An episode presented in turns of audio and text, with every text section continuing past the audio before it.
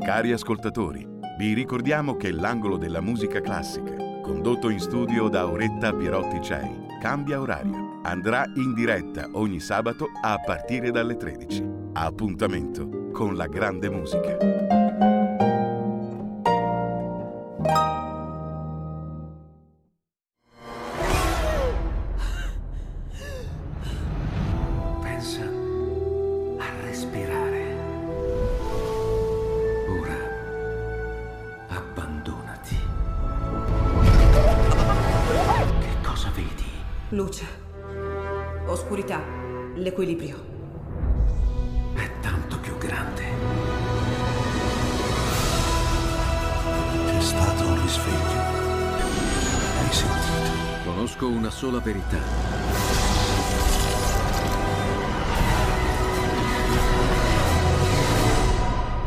Time ti fa entrare nel vivo del cinema, ti fa sentire come se fossi tu il protagonista del grande schermo.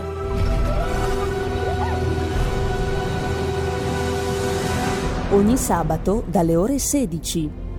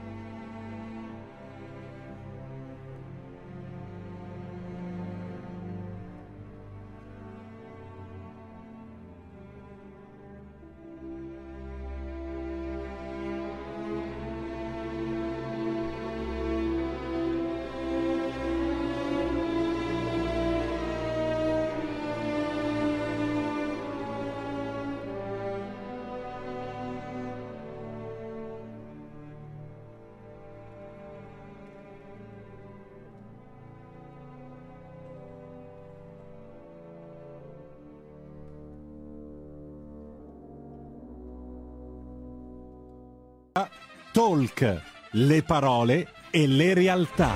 Carola Rossi conduce Gentili per scelta, liberi di star bene. La vedete già inquadrata insieme alla sua ospite, quindi diamo subito la linea a Carola Rossi. Ma buongiorno amici di Radio Libertà e grazie mille anche al nostro Giulio in regia, ben ritrovati, nuovo appuntamento di Talk. E oggi è un appuntamento speciale perché appunto come diceva il mio collega ho già qui in collegamento la nostra ospite e oggi parleremo di un, di un tema particolare perché appunto oggi è uno speciale dedicato a un'iniziativa di cui avevamo parlato già qualche mese fa, il Pink si fa green, che è un progetto lancia- nato voluto e lanciato in particolare da 16 imprenditrici eh, venete, sostenuto dalla Camera di Commercio di Padova e dal Comitato dell'Imprenditoria Femminile, che eh, si sono distinte in particolare per il loro approccio appunto cosiddetto green e sostenibile in vari settori dell'economia padovana. Avevamo già fatto appunto un paio di mesi fa un appuntamento con una di, di queste imprenditrici e oggi ho il piacere di avere qui con me ospite un'altra protagonista artista che ha fatto una scelta di vita davvero molto molto particolare e che ha una storia meravigliosa a mio avviso da condividere. Quindi do subito il benvenuto a Maria Gavrilita. Ciao Maria, buongiorno. Buongiorno a tutti. Ecco, benvenuta innanzitutto, come stai? Grazie dell'invito. Bene, bene, grazie. grazie. Tutto bene. Ecco Maria, tu come anticipavo hai, hai, una storia che mi ha colpito molto, quindi sono davvero contenta che tu sia qui con noi oggi per poterla anche condividere perché credo che la tua esperienza, la tua testimonianza, soprattutto eh, l'entusiasmo che trasmetti nel, nel raccontare quello che fai possa essere anche di grande ispirazione magari per chi ci sta ascoltando e che magari sta valutando, perché no, anche un cambio vita. Quindi per iniziare vabbè, anticipiamo subito la tua attività. Tu sei titolare di Vita da Lumaca. E qui già il nome incuriosisce, quindi lascio a te la parola, raccontaci un po' chi sei e, e di che cosa ti occupi. Sono Maria, sono mm, appunto l'attività a Padova, noi alleviamo le chiocciole a condizione familiare, io, mio marito e i miei, miei suoceri, ovviamente anche i nostri figli. Abbiamo due figli di tre anni e dieci anni al quale appunto il nome dell'azienda nasce proprio dalla nostra figlia più grande, ha scelto, ha scelto lui, no, lei il nome dell'azienda e quindi ogni ognuno ha contribuito a farla crescere in sostanza. Noi abbiamo aperto l'azienda nel 2016 e all'epoca facevamo un altro lavoro. Io vengo da un altro mondo di ristorazione. E niente, avendo la bambina che all'epoca era piccolina, ehm, non, ne potevamo, non, non potevamo più fare quei ritmi di vita, anche perché la godevamo poco avendo i, i, campi dei miei suoceri, una mattina, una domenica mattina mi ricordo come fosse ieri, con mio, con mio marito eravamo in divano, guardavamo la tv e niente accennavano appunto il mondo del siccolo. Ci siamo guardati, perché no? Proviamo. E il primo anno abbiamo fatto una prova di un recinto solo per capire anche a cosa andavamo incontro, che tipo di, di cultura fosse. Ci siamo subito appassionati. Da lì al 15 recinti, oggi siamo a 24 recinti che si estende su 6.000 metri quadri di terreno. Wow. È un meraviglioso, cresciamo insieme a lui, ogni giorno c'è una scoperta nuova. La cosa bella di questo lavoro è che riusciamo a condividere i momenti con i nostri familiari, con i nostri bambini. In più anche poter fare un'economia circolare su quale si, si, sviluppa su vari settori, che possa essere cosmetica, gastronomia oppure anche la fattoria didattica. Quindi mm. è vasto, molto ampio come, come lavoro. Infatti una cosa che mi ha colpito anche durante una nostra chiacchierata è stata una frase che tu hai detto, no? Mi hai detto, guarda, il mio, il nostro, in realtà non è solo un lavoro, ma è un vero e proprio stile di vita. Ecco, che cosa intendi con questa frase? Che, perché appunto, come va a impattare sulla, sulla vostra vita tutto questo? Per quanto riguarda è un lavoro ma un stile di vita perché lì non hai più orari, nel senso anche se farai una, un'ora, due ore, anche fossero dieci ore in più rispetto a un lavoro normale, non ti pesano, perché intanto lo fai con passione. E per di più non hai più l'orario di ufficio piuttosto che un altro tipo di lavoro dove sai che hai lo split pomeridiano piuttosto che il weekend libero, te lo gestisci tutto in base ai lavori, anche perché parliamo del lavoro che è cultura, quindi in agricoltura si seguono i ritmi della natura di conseguenza ci sono i mesi invernali più tranquilli, invece l'estate, primavera, autunno si lavora tanto e di conseguenza diventa uno stile di vita al quale non ci pesano gli orari. Ecco, mm. ecco spiega un po' anche per i nostri ascoltatori un po' com'è il ciclo di vita eh, della chiocciola, perché effettivamente eh, anche a me aveva incuriosito molto perché non mi sono mai fermata a riflettere su innanzitutto anche poi gli utilizzi eh, che si possono fare in diversi eh, settori di questo animale simpaticissimo.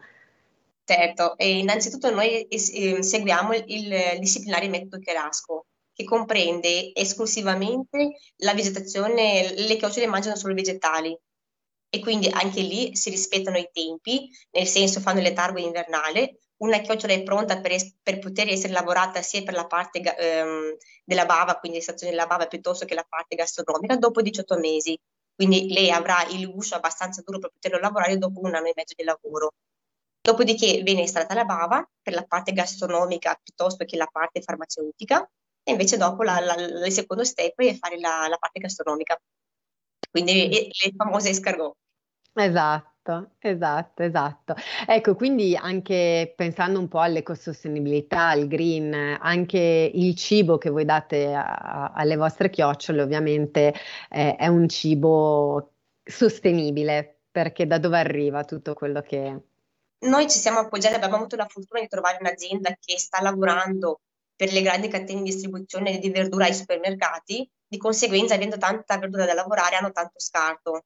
Quindi lo scarto vuol dire anche a volte solamente il fatto che ci sia la foglia un po' più grande dello standard, piuttosto che insomma quelle piccole cose che spesso non si vanno a vendere sui supermercati.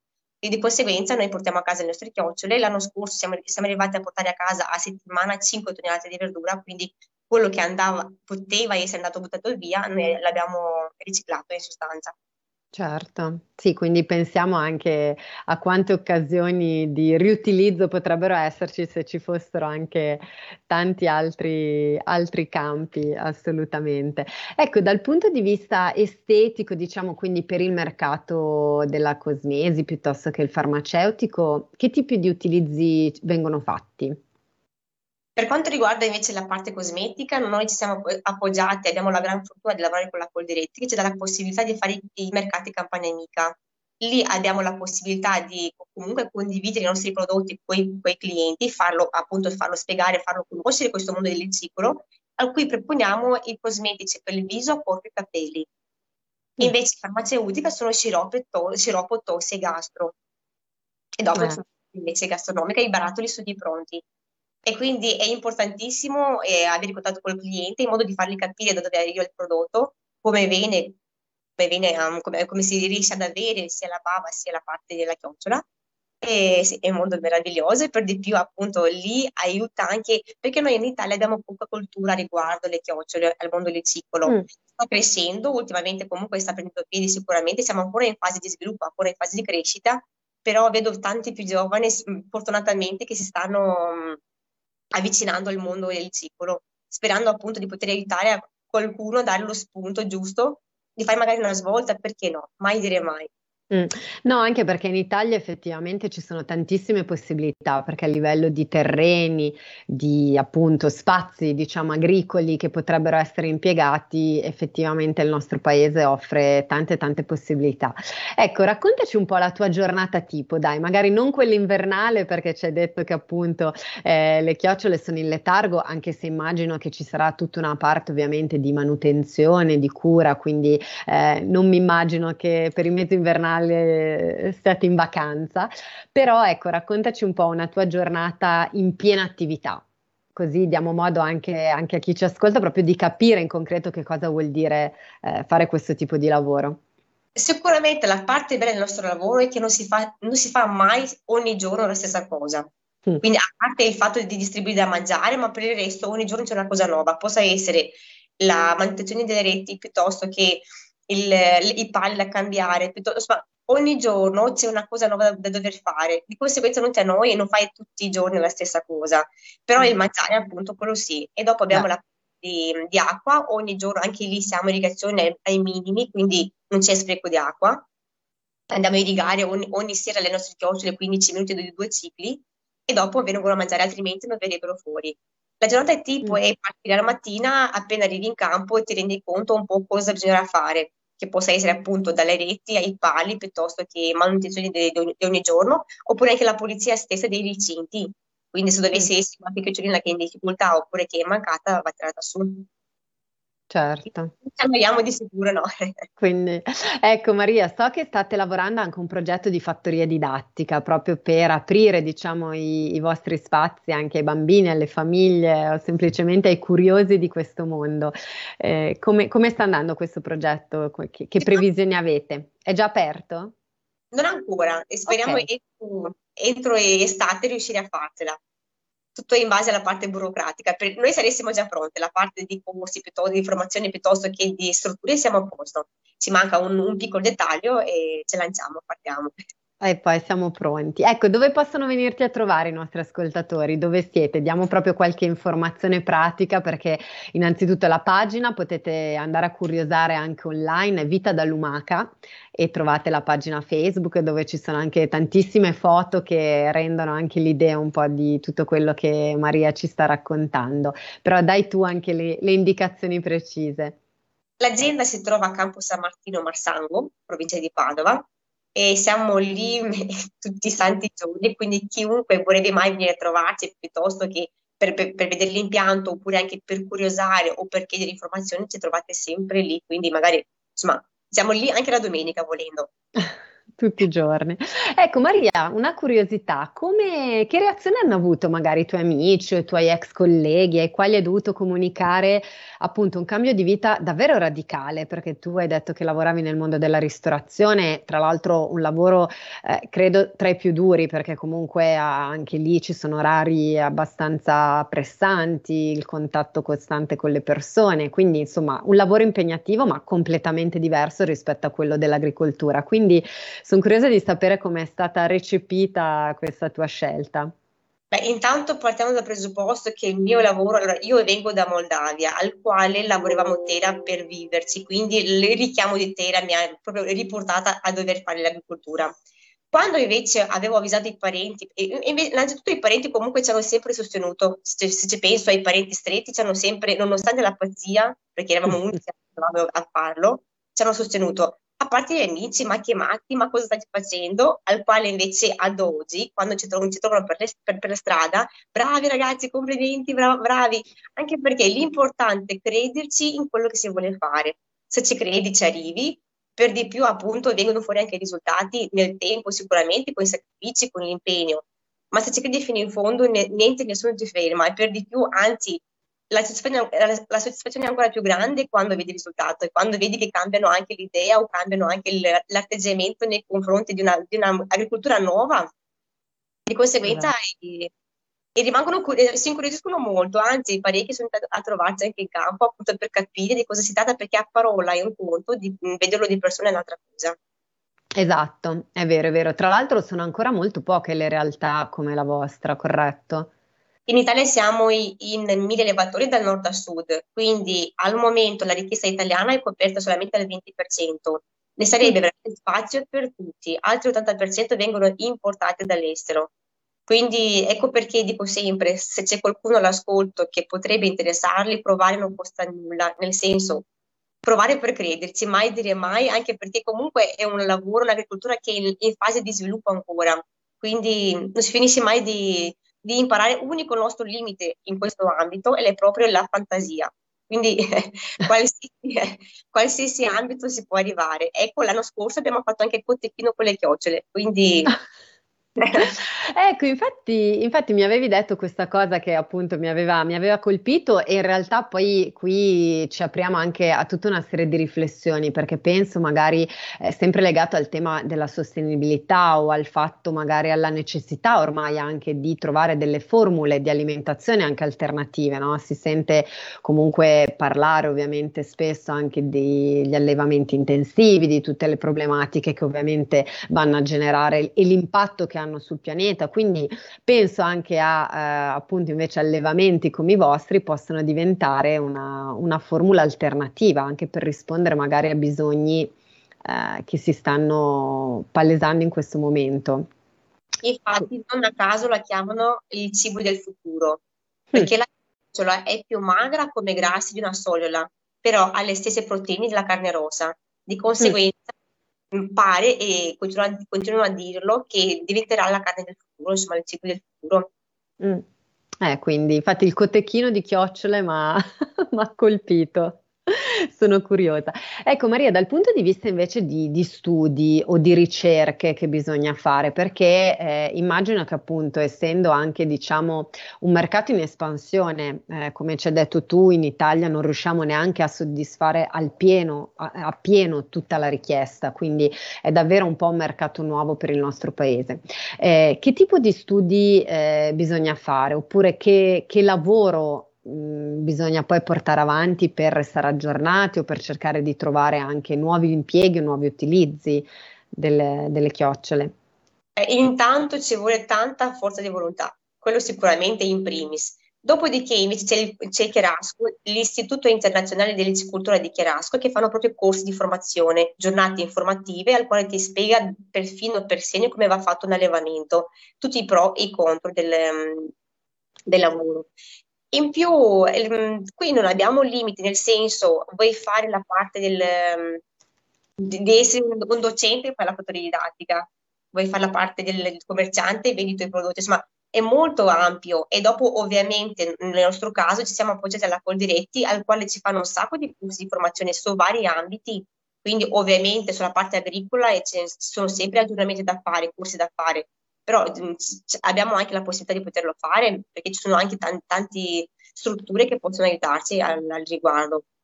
Quindi diciamo che a livello appunto di istituzioni barra format- centri formativi ci sono le possibilità, quindi questo non deve essere un deterrente, non è un qualcosa che deve spaventare. Assolutamente no, infatti dico, continuo a dirlo e lo ribadisco, L'importante è tanta forza di volontà, tutto il resto si fa e poi viene anche da sé. Dopo una volta che sei integrato nel gruppo, possa essere l'istituto piuttosto che le altre associazioni, riesci a trovare le vie giuste oppure anche i corsi giusti di formazione che ti interessano e che servono al momento. Mm. C'è qualche aspetto, perché abbiamo parlato solo di aspetti belli, positivi, ma a noi piace essere onesti eh, su tutti i fronti, quindi c'è qualche aspetto magari un po' più pesante o che ti costa più fatica eh, degli altri, magari? Anche se poi magari vale, ovviamente vale la pena, però eh. giusto per dare il quadro completo. Sinceramente per quanto riguarda il lavoro non ci pesa nulla, anzi lo facciamo con la passione, quindi di conseguenza è tutto viene, viene da sé, è molto spontaneo. Invece ci rendiamo conto che fino a un certo punto nel nostro campo siamo noi padroni del nostro campo, ma dopo un altro, un altro punto arriva invece il clima che ci ravalda tutto da un momento all'altro. Quindi sicuramente mm. ci sono dei punti a sfavore perché appunto parliamo di un'azienda agricola all'aperto al quale non è che entriamo, accendiamo un bottone e parte la produzione. Quindi di conseguenza abbiamo, non dico tutto contro, però in gran parte può essere il clima piuttosto che i volatili. Ovviamente siamo in natura, quindi di conseguenza Certo. È, è normale, insomma, siamo consapevoli a cosa andiamo incontro, ecco. Quindi sì, diciamo che però allora non lo considererei un, diciamo, un aspetto negativo, fa parte dei cosiddetti imprevisti, ovviamente siete soggetti agli agenti atmosferici, un po' come appunto tutti gli agricoltori, perché pensa anche a chi magari semplicemente coltiva verdure o frutta o vegetali, purtroppo è soggetto alle stesse problematiche. Però dai, anche da quel punto di vista magari il nostro paese può, può essere un po' più clemente, anche se ultimamente sembrano un po' impazzite le stagioni, e quindi... Però sì, anche perché è normale, nel senso l'importante è non sforzare troppo, nel senso rispettare la natura e i tempi. E tutto viene naturale dopo, viene tutto da sé assecondare quelli che sono magari i tempi o i cambiamenti, perché poi da questo punto di vista la natura e gli animali in generale sono davvero favolosi perché hanno una capacità anche di, di adattamento no? a quelle che sono. Mm. Maria, che bello, mi hai fatto venire voglia di cambiare vita veramente. Io qua da Milano, dove i campi insomma latitano, però fuori Milano in realtà ci sono tante, tante campagne, quindi ti, ti, dovrò venire a trovare allora. Adesso tienimi aggiornata sulla fattoria didattica perché sicuramente è un'informazione utile che soprattutto alle famiglie con bambini penso possa interessare parecchio, quindi ci vedremo sicuramente. Grazie infinite. Maria, siamo in chiusura. Vuoi lasciare un ultimo messaggio? Vuoi aggiungere qualcosa per i nostri ascoltatori oppure hai, hai detto tutto, hai dato tutte le info utili? Penso che dirò una cosa che mi hanno sempre insegnato da piccola, volere e potere. Se qualcuno pensa di volerlo fare, se lo vuole fare, lo può fare. Quindi niente, in bocca al lupo a chi vorrebbe partire, un bel lavoro, ne vale la pena, i sacrifici e tutto quello che va dietro, però dà molte soddisfazioni nel tempo sicuramente. Bello, bellissimo. Maria, grazie mille per essere stata qui con noi oggi, grazie, in bocca al lupo e buon lavoro a voi, quindi eh, veramente tienici aggiornate sugli sviluppi e grazie anche per la tua passione e il, tuo, il tuo entusiasmo, perché come ho detto in apertura si sente e penso che questo insomma sia davvero positivo per, per chiunque ci stia ascoltando. Adesso ci dobbiamo fermare per un minuto di pubblicità, ma restate con noi perché nella seconda parte poi ci sarà invece la rubrica La Meneghina e quindi cambiamo completamente argomento, andiamo a spasso per la città di Milano con la nostra Carla De Bernardi. A tra poco. Polenta di rock, ogni domenica dalle 21 la musica rock con il mic e il Pivi. Rock and roll col CH. E ricordas che Pulente virtuosa con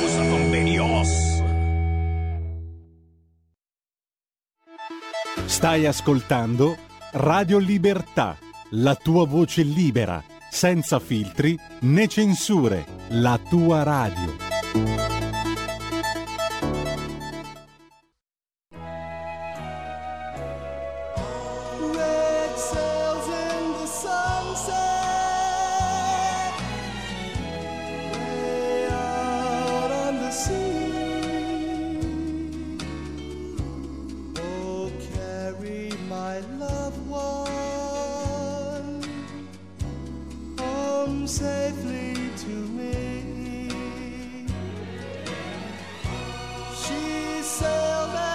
多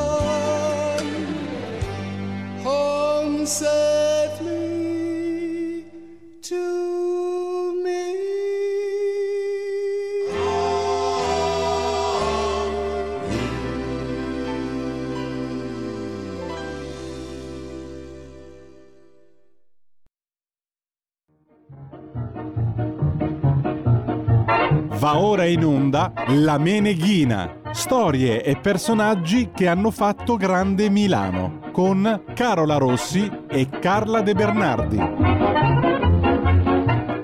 E ben ritrovati, eccoci di nuovo qui amici di Radio Libertà, nuovo appuntamento della rubrica La Meneghina e come sempre ho il piacere di essere con la nostra ospite di riferimento, la nostra Meneghina di riferimento Carla De Bernardi. Ciao Carla, ben ritrovata. Ciao Carola, buongiorno. Buongiorno, continuiamo Ecco, il Ho nostro... mandato via una mail che stavo scrivendo Ecco. perché se no poi mi dimentico e faccio casino. Vai, vai tranquilla, noi conti- fatto, continuiamo il nostro viaggio alla scoperta della nostra meravigliosa Milano. Carla, ci eravamo lasciati eh, in una Milano dove appunto avevamo, ci avevi raccontato un po' i legami capitolini di Milano e quindi un po' le relazioni di- dell'epoca in cui Milano è stata romana.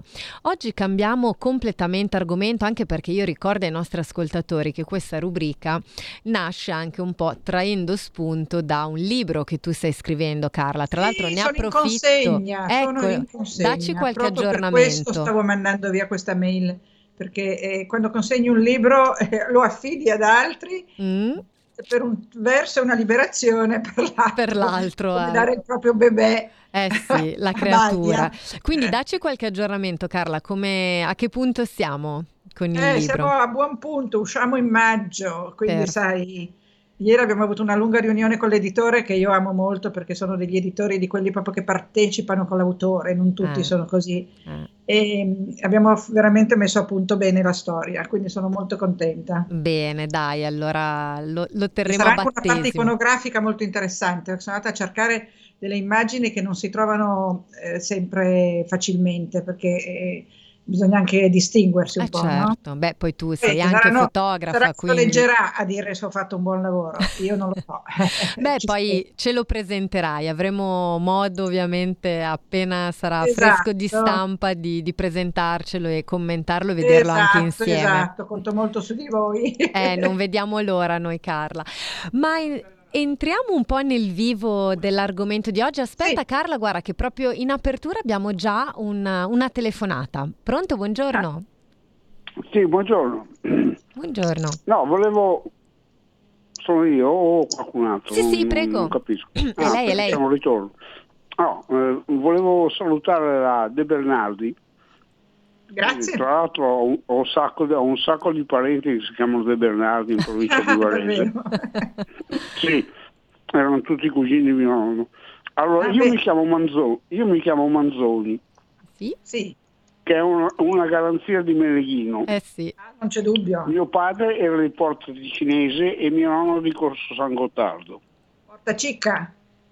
Vendeva, vendeva, faceva il latte, cioè, poi è stato bombardato e chiuso, finito lì. Eh, comunque bellissima la sua trasmissione perché è una cultura milanese eccezionale, eccezionale, eccezionale. Sì, Ho molto fatto- divulgativa. fatto- eh. Io non pretendo di essere una storica, lo dico sempre perché non vorrei mai che No, eh, no, no, vabbè, darmi delle insomma, arie eh, e poi eh, commetterò degli no, errori, no. ma li commettono anche gli storici, guardi, perché No, io ma- sono andata No, ovviamente a ma informarmi. Abbia, abbia- abbia pazienza, lei non si dà delle arie, lei dimostra di avere una cultura milanese che i milanesi non hanno. Io ho 60 62 anni e ho fatto sempre, ho sempre lavorato a Milano, tra cui ho fatto 25 anni di taxista, quindi di Milano Ah, sa tutto, sa tutto. conosco- Grazie signor Manzoni di tutto. questo intervento, spero che sarà tra i miei lettori quando uscirà il libro. No, elettori o lettori? Lettori, Lettori. lettori, No, solo eh, lettori in eh, questo potrebbe momento. essere anche- L'esperienza elettorale l'ho fatta durante le elettor- ultime elezioni. Potrebbe essere anche elettrice o elettora Bene. o eletta, perché eh, guardi, una persona così conosce la cultura milanese a Milano è sparita nella nebbia. Eh, lo so, Partendo so. da- dalla casa degli Omenoni a finire a Palazzo Castiglioni o se vuole andare dove vuole andare, in periferia, in qualunque posto, i milanesi non conoscono nulla di È Milano. vero, è vero, lo Non dicevamo ieri anche nulla. con l'editore. È vero. Eh, non conoscono la storia del Tredesin de di cui parliamo Esatto, ma infatti grazie mille al nostro Manzoni, tra l'altro insomma Carla, iniziare la puntata così dedicata a Milano Con con, il nostro Manzoni, fantastico. esatto, e poi ti abbiamo anche candidato come possibile sindaco, insomma Carla le abbiamo fatte tutte, dai.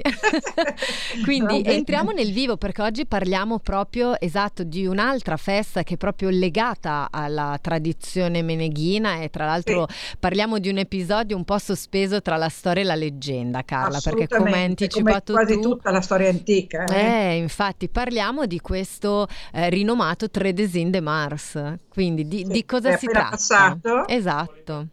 E Tredesin, come dice il nome, il 13 di marzo. Cosa successe il Tredesin di marzo nel III secolo d.C.?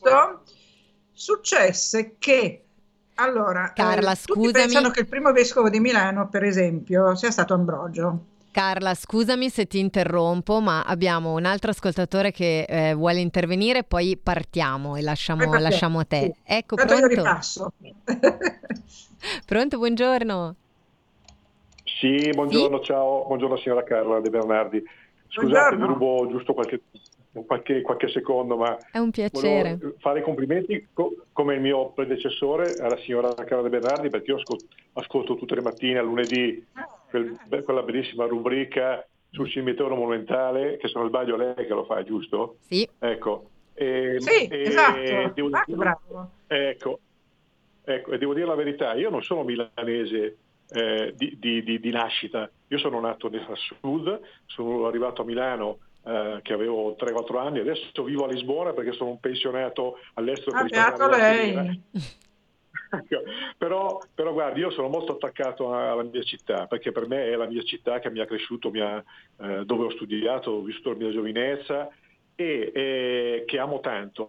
Ultimamente eh, diciamo che mi ha un po', come dire, come dire, deluso perché ci sono stati tanti cambiamenti, soprattutto negli stili di vita, certe cose sono sparite, vabbè, però detto questo, vero, io sono fare, per fare i complimenti, io ho vissuto anche la mia giovinezza in quel di San Lorenzo, alle colonne, dove facevo parte ah, di, ecco, di una Tutti i posti che nel libro hanno una parte molto importante, perché eh, sono sì. tutti luoghi straordinari della, della storia di Milano. Mm. Esatto, proprio lì dove sono le colonne, che tra l'altro ultimamente, ultimamente non so, un po' di tempo non ci vado, ma mi sembrava un po', un po degradato che come ambiente, eh, ecco, però detto questo, e poi anche tutta la zona di, di, di Porta Ticinese, eh, Santo Storgio, avevo degli amici, andavo in eh, Sì, sì, certo, certo, una zona meravigliosa. Eh, Vabbè, io poi eh, la mia casa è un quartiere popolare a San Siro, in zona San Siro, dove c'è l'ospedale San Carlo, però con, non è che conosco bene Milano, però eh, è una città che ho sempre amato. Detto questo, però veramente ci sono tanti, tante cose che nessun milanese conosce. Io eh. volevo solo una, un, dare un suggerimento, scusi signora, poi la lascio, la lascio parlare perché lei ha tante cose da, da, dirci molto interessanti. Io ricordo quando stavo a Milano che avevo i bambini piccoli così, ogni tanto prendevo, dicevo a mia moglie, beh ragazzi, anziché, perché poi sono abitare fuori Milano per motivi di, diciamo, di, di, di prezzo di casa, eccetera, dico ragazzi, oggi andiamo a Milano, al mattino della domenica eh, a quei tempi succedeva, c'era in giro pochissima gente, tutti dormivano perché ho fatto i bagori del sabato sera, andavo a Sant'Ambrogio, eh, andavo di questo parliamo oggi, parliamo proprio di Sant'Ambrogio. Ecco, ecco, guardi, è una cosa meravigliosa, faccio il giro di mattina, a domenica mattina a Milano a piedi, Boh, detto questo, io vi ringrazio e vi saluto, sono Pino da Lisbona e complimenti per, per, per la... Grazie per a lei, grazie, perché... grazie. Adesso parliamo grazie, proprio di Sant'Ambrogio. Pino. Perché... E allora entriamo subito, insomma, ti ha fatto un'introduzione. Vivo, eh, anche perché come al solito dovrò fare una sintesi estrema eh, purtroppo il tempo pass- corre. dei passaggi, se faccio degli errori correggetemi perché sono ben felice di sapere se ho sbagliato, non mi offendo assolutamente. Allora, diciamo che eh, tutti credono che il primo vescovo di Milano sia stato Sant'Ambrogio perché è il patrono e perché diciamo che semplificando si pensa così. In realtà il primo vescovo di Milano fu un altro, vabbè, il primissimo fu tale Anatalone, eh, dicono alcuni, perché anche qui ci sono sempre le versioni, no? Cioè Paolo Diacono dice Natalone, altri storici dicono invece Giuseppe di Cipro, soprannominato Barnaba. Barnaba significa figlio dell'esortazione o figlio della, della um, consolazione ed è, è, venerato come santo, sia da quella, dalla nostra Chiesa cattolica che da quella ortodossa. Cosa fece questo qui prima di arrivare a Milano? Allora lui andava in compagnia di Saulo, che poi divenne San Paolo, no? Andavano a spasso su e giù per il Mediterraneo, convertendo, evangelizzando le popolazioni in Siria, in Turchia, in Asia Minore, che allora si chiamava Anatolia. Un giorno litigarono, Paolo andò per la sua strada e eh, Barnaba prima andò a Cipro e poi andò a Roma. Ovviamente predicò sempre il Vangelo perché questa era la sua principale occupazione, era un professionista della, del Vangelo e convertì a Roma, prima di tutto, Clemente, che diventerà poi vescovo di Roma, quindi vedi come si, si dava da fare. Il 13 marzo del 352, è il Tredesin de Mars, con una tunica malconcia, vestito da mendicante, con un bastone a forma di croce, a cui era legata una scodella per bere l'acqua, arriva a Milano e ehm, dà origine a questa festa del 30 de Marz che si celebra ogni anno con una fiera, negli ultimi due anni purtroppo no, ma con una fiera in corso di Porta Romana, una fiera dei fiori. E ehm, un altro storico ma del, dell'Ottocento che si chiamava Emilio De Marchi dice così, ve la dico in milanese eh, che non è la, la, la, mia, la, mia, lingua, perché io la ritengo una lingua, e quindi abbiate pietà se pronuncio male, la devo leggere perché e De Marchi dice, e qui giornate del tredesin de marz, ghera la fera, longa longhera, già fino al Dazzi, coi banchit de fior, de girani, coi primrös quindi con le prime rose, con i fiori, con i gerani. La fiera longa, longhera, pensa che bella immagine. Mm. E adesso lungo Porta, Cosa di Porta Romana si tiene il 13 di marzo la fiera. Cosa successe quando lui entrò in Milano con questa tunica? Allora, entrò da Porta Venezia, quella che noi oggi chiamiamo Porta Venezia, fece una sosta in un bosco, perché a quell'epoca lì c'erano i boschi, i curiosi cominciarono a fermarsi. Lui prese la croce, la conficcò in una pietra rotonda, che trovò una pietra rotonda, eh, e chissà perché c'era lì questo bel pietrone rotondo, ce la conficca e con il dito traccia 13 raggi a partire dal foro dove ha inserito la croce.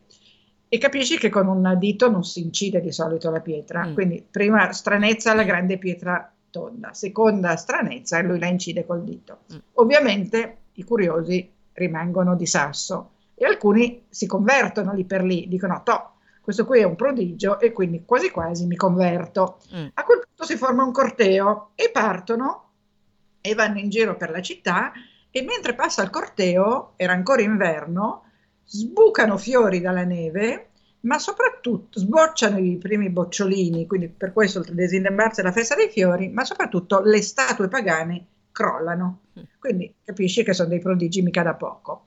Entrò da Porta Ticinese, ehm, come ho detto, ehm, e, e dal bosco si portarono a Porta Ticinese, entrarono di lì e da allora tutti i vescovi entrano da Porta Ticinese quando vengono eh, nominati, proprio per ricordare l'ingresso di San Barnaba.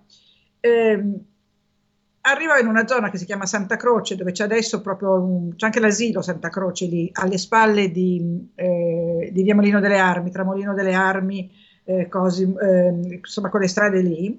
E, ehm, disse, fece la sua prima messa e anche lì po' di gente si convertì e cominciò a battezzare e quindi un, sacco di persone eh, si, eh, dire, si, convertirono alla fede ehm, cristiana o cattolica che dir si voglia.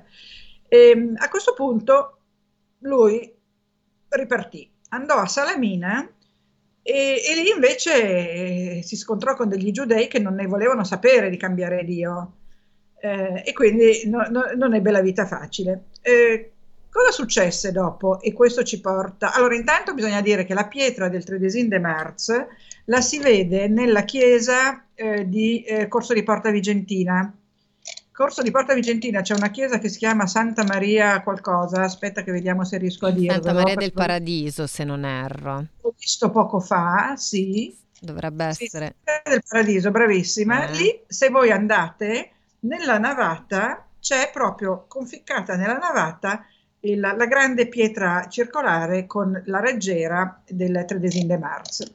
Comunque, eh, a questo punto Barnaba se ne va e... Ehm, e comincia, ecco sì, brava, Santa Maria del Paradiso. Eh, a questo punto eh, Barnabas sparisce e cosa succede? Allora, qui c'è da fare una premessa. C'era stato nel 325 il concilio di Nicea, che era un uh, sinodo dei vescovi cristiani, dove però si creò una frattura tra i, cristiani ortodossi e gli ariani. Gli ariani, che erano i seguaci di Ario, erano sempre dei eh, cristiani, ma erano un po' degli eretici, per, anzi un po', erano degli eretici, perché loro sostenevano che eh, Dio e Cristo non fossero nati nello stesso momento, ma che Cristo fosse arrivato molto dopo, come se fosse nato sotto un cavolo. Eh, quindi non era esistito da sempre Gesù, era esistito da sempre Dio, ma Gesù invece arriva dopo un po'.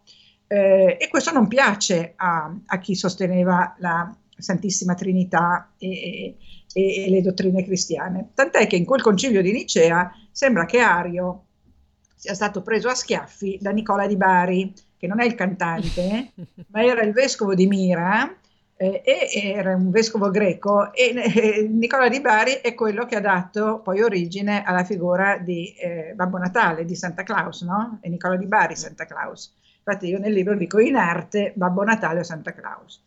Vabbè, alla fine di questa diatriba tra eh, ariani e cristiani rimangono comunque queste due confessioni in città. E, tra l'altro il concilio di Nicea fu quello che stabilì, e visto che siamo sotto Pasqua lo ricordiamo, come si calcola la Pasqua. La Pasqua si calcola in un modo molto semplice, perché la Pasqua cambia tutti gli anni. Tu te, forse lo sai, Carola, te lo sei chiesto e lo sai. Eh sì. La Pasqua viene eh, fissata ogni anno a partire dalla prima, è la prima domenica dopo l'equinozio di primavera. Esatto, sì. Quindi l'equinozio di primavera è il 21 marzo e la prima domenica, ma dopo il plenilunio, cioè tu devi avere il, l'equinozio di primavera, il primo plenilunio e la prima domenica dopo il plenilunio, ecco che quella è Pasqua. E quest'anno mi sembra sia il 17 di aprile. È il 17, sì, Esatto, esatto. quindi fra, fra meno di un Mm. mese. Proprio perché appunto il plenilunio, non so quando sarà, dopo il 21 marzo, che è stato pochi giorni fa, è stato ieri, il 21 marzo, siamo entrati in primavera l'altro ieri, adesso ci sarà questo famoso plenilunio ehm, ehm, successivo all'equinozio, come dicevo, e quindi la prima domenica dopo il plenilunio, eccoci che il 17 aprile sarà Pasqua. Questo lo stabilì il concilio di Nicea. A un certo punto però i milanesi si stufarono del fatto che ci fossero ehm, che ci fosse un, ehm, dei vescovi ariani che erano succeduti a, a Barnaba e vogliono un vescovo cristiano. Allora, eh, in questo momento cosa succede? Entra in pista Ambrogio, che era nato a Treviri, era nato intorno al 339-340, non si sa bene. Tu sai che lui è il patrono delle api, perché mentre dormiva gli entrò in bocca uno sciame di api che non lo punse e se ne andò, ma gli riempì la bocca di miele. Mm. Per questo lui era un così grande oratore, perché aveva avuto questo prodigio fin da bambino. Lui fa i suoi stili di trivium e quadrivium, che erano gli studi che si facevano allora, poi ehm, era tra l'altro il fratello di San Satiro, eh, quello della, della chiesa Della di San chiesa. Satiro, una delle più belle di Milano, quella con la, la prospettiva del Bramante. Mm. Si trasferiscono in Serbia, dopodiché a un certo punto lui viene nominato governatore di una provincia italiana e torna Ambrogio. Lui non ne voleva sapere di fare il vescovo, non era, credo che non fosse neanche battezzato, anzi non era battezzato. Nel frattempo era diventato vescovo un tale Aussenzio. Quando Aussenzio muore nel 73, 373, l'equilibrio tra ariani e cristiani precipita e i milanesi appunto sono stufi di avere ehm, eh, vescovi ariani. Ambrogio capisce che c'è un po' di confusione in città per questa eh, successione e va a cercare di dirimere la questione in maniera pacifica. Allora lui arriva, c'è tutta una folla che si sta scatenando perché vogliono appunto eh, un, vescovo, un vescovo cattolico eh, e siamo in una chiesa, non so dirti quale però, non so se è quella che poi diventa Sant'Ambrogio, questo lo devo appurare, guarda, abbiamo fatto bene a parlarne. Mentre lui sta cercando di spiegare che è inutile prendersi, prendersi a, a coltellate e- e- e combattersi, ma che bisogna pacificarsi, un bimbo si mette a urlare Ambrogio Vescovo, Ambrogio Vescovo e tutta la folla, sai che la folla va sempre dietro Mm. al pifferaio, no? Il bambino fa da pifferaio magico, urla Ambrogio Vescovo e la folla Ambrogio Vescovo, Ambrogio Vescovo, Ambrogio Vescovo. Siamo stufi degli eretici, basta con gli eretici, vogliamo un capo della diocesi cattolica. Ma Ambrogio rifiutò perché non si sentiva pronto, non aveva ricevuto il battesimo per l'appunto, non aveva studiato teologia, lui aveva studiato matematica, aveva studiato grammatica, retorica, geometria, astronomia, musica, appunto il trivium e il quadrivium, ma non aveva studiato teologia e non era battezzato. E dice: Che ci faccio io? Come faccio a diventare vescovo? Per boicottarsi, eh, si dice, se questa è probabilmente una leggenda, che organizzò una- un festino con delle ragazze un po' allegre, anzi molto allegre, e si fece beccare perché voleva creare scandalo e che dicessero ma come volete mica un vescovo che Mm. fa i festini Così eh, libertino. cirozze e quindi ha tentato di scappare in tutti i modi compreso questo e niente non ci riesce quindi a un certo punto il suo imperatore gli dice senti devi per forza fare il vescovo io ti voglio vescovo allora lui il 24 novembre di quell'anno viene battezzato e il 7 di dicembre viene nominato vescovo ed ecco perché il 7 di dicembre è la festa del patrono. Lui peraltro abitava in via San, Car- San Carpoforo che poi nel 700 e nell'Ottocento era la via dei Postriboli, forse anche a quell'epoca, quindi forse gli era, gli era venuto facile esatto. trovare delle ragazze di, sotto casa. Di, di, manica larga. Immediatamente si capì che lui era un grande politico, un grande amministratore, un grande oratore e continuò a barcamenarsi però tra cattolici eh, ortodossi e ariani, ma lo fece in maniera ottima. Fu poi lui, lo sappiamo, a convertire e a battezzare Agostino, che poi divenne santo e come lui divenne dottore della Cresima. Fece un sacco di cose Ambrogio, a parte la pasticceria che non la fece lui, ma la fecero nel, eh, agli inizi del Novecento dei, dei, dei, signori milanesi e che rimane comunque la pasticceria più elegante, più eh, chic sì. di Milano e più cara, esatto. però ecco, anche molto molto raffinata e buona. Cosa fece lui? Stabilì che la Quaresima non cadesse, eh, non iniziasse il mercoledì delle ceneri, ma iniziasse la domenica successiva, perché lui era andato a farsi un giro, non mi ricordo dove, e voleva eh, prima tornare per, eh, in tempo per la Quaresima e per Pasqua e quindi la spostò di qualche giorno. infatti noi a Milano il sabato grasso e il martedì grasso non li abbiamo la stessa settimana del resto dell'Italia, eh sì. abbiamo la settimana dopo. Il carnevale Meneghino, no? Tra l'altro torniamo al nostro amico Meneghino che è la mascherina della città. Eh sì. eh, Carla, Ambrogio, abbiamo gli ultimi minuti purtroppo perché siamo... Negli ultimi minuti ricordiamo soltanto una cosa. Esatto. Lui fece Vai. costruire quattro basiliche che erano messe a croce per proteggere la città ed erano San Nazaro in Brolo, San Dionigi, Sant'Ambrogio e San Simpliciano tranne San Dionigi, che è stata eh, abbattuta per fare i giardini di Via Palestro, e lì sono stati trovati dei resti un paio d'anni fa, le altre ci sono ancora, San Nazaro in Bolo, eh, San Simpliciano e Sant'Ambrogio più che tutte. E, ehm, e, quindi lui fece questa croce di basiliche per proteggere la città. E, ehm, vabbè, poi ci fu il famoso episodio di Teodosio, dell'imperatore, che fece eh, uccidere eh, 7.000 persone innocenti dopo l'omicidio di un suo ufficiale e mm, Sant'Ambrogio lo scomunicò e Teodosio dovette andare in ginocchio a Sant'Ambrogio, Teodosio, sì, Teodosio dovette andare in ginocchio a chiedere il perdono di Sant'Ambrogio. Mm.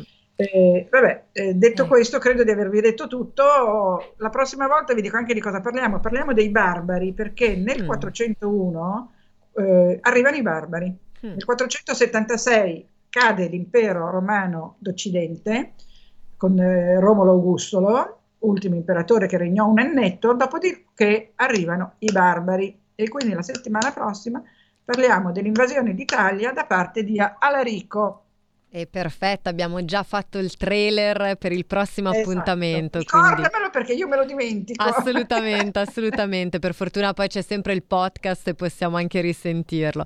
Carla, esatto. io ti ringrazio tantissimo come sempre, è sempre affascinante ascoltarti, quindi grazie di cuore e mi unisco ai complimenti fatti anche dai nostri ascoltatori. Grazie, grazie, grazie. Mi continuo a scusare per quelle poche volte che mi inceppo perché ogni tanto dico, Dio, sto dicendo la cosa giusta o la cosa sbagliata. Sei meravigliosa così, Carla. Io ringrazio ringrazio anche tutti i nostri ascoltatori. Vi diamo ovviamente appuntamento con Carla tra due settimane con la Meneghina e io invece vi ricordo domani Envisioning sempre alle 12. Buona giornata a tutti.